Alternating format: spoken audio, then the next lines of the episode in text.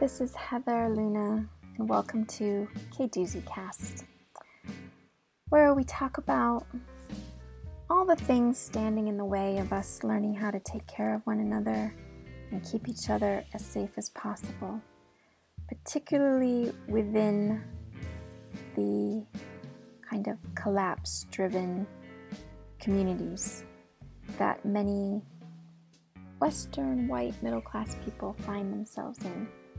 Not everyone, of course, but those are the kinds of things we talk about here.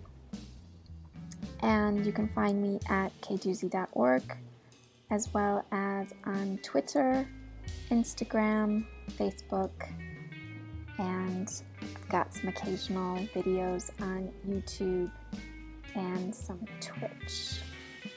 So, welcome to this episode of K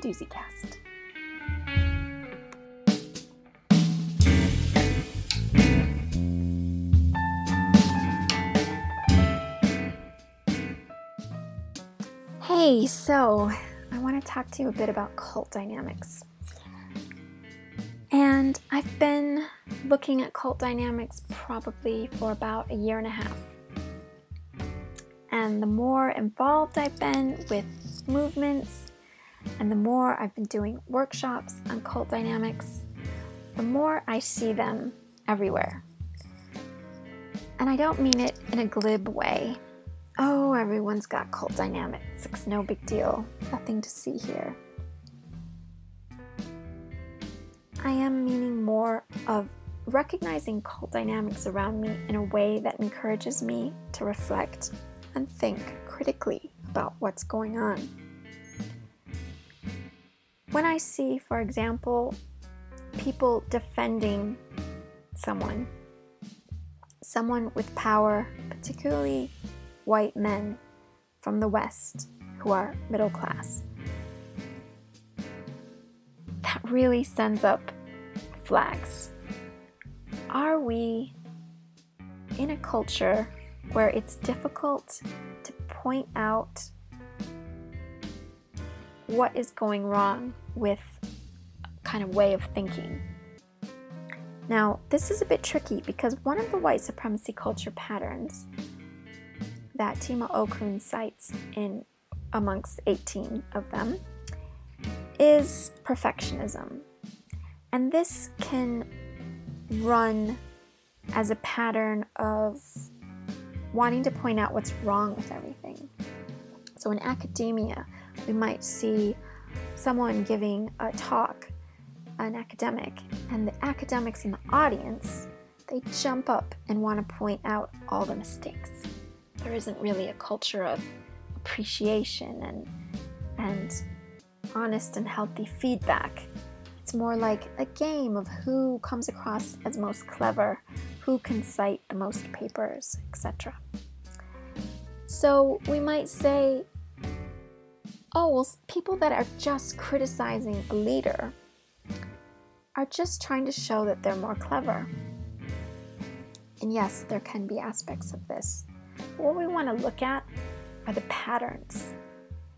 Is there a pattern of people being shut down when they point out problems and issues with a way of thinking? Is the person whose ideas are being criticized, does that person have a lot of power and privilege in an organization, a movement? How do they respond when they hear criticism? Do they get defensive? Defensive is another white supremacy culture pattern, along with the perfectionism. And so it's not about just looking for all the problems around us. I see this pattern, I see that pattern. It's about being able to recognize the patterns and then having that pause, having that space to reflect and say, what is going on here? And we can have a more nuanced view. We can look at the complexity of things. Because another pattern is around uh, either or thinking, binary thinking. And that makes it difficult to look at alternatives. it makes it difficult to look at both and.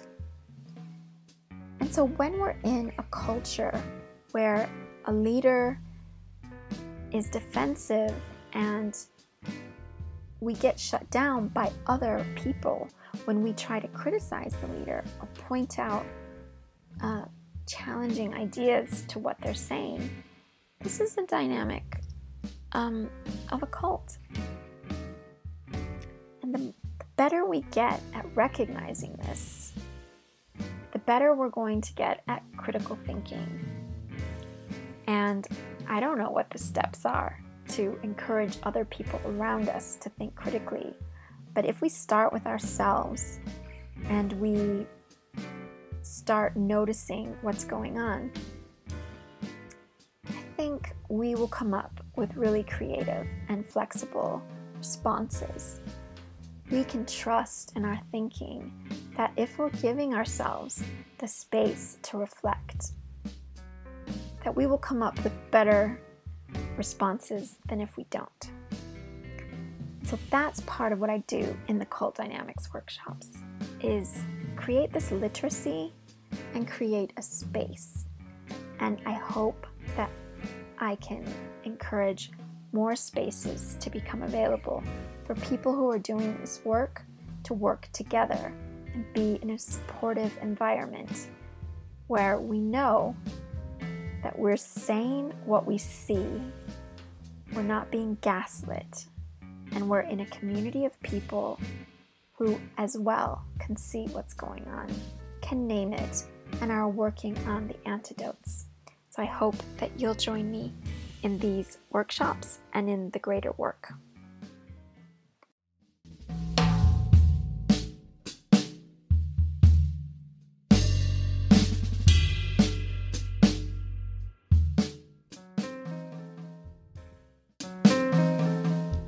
Thanks so much for listening to this episode of KeduziCast. This has been Heather Luna, and if you are able to make any sort of donation to help us out here in Colombia, every little bit goes a long way. So um, you can make a donation through the website keduzi.org, or you can do it through PayPal. And the username for PayPal is Heather Luna one. That's the number one. Otherwise, do go to keduzi.org to see what upcoming workshops we've got and look for us on Facebook, Twitter, Instagram, Medium, LinkedIn, Twitch, YouTube. Until next time, ciao!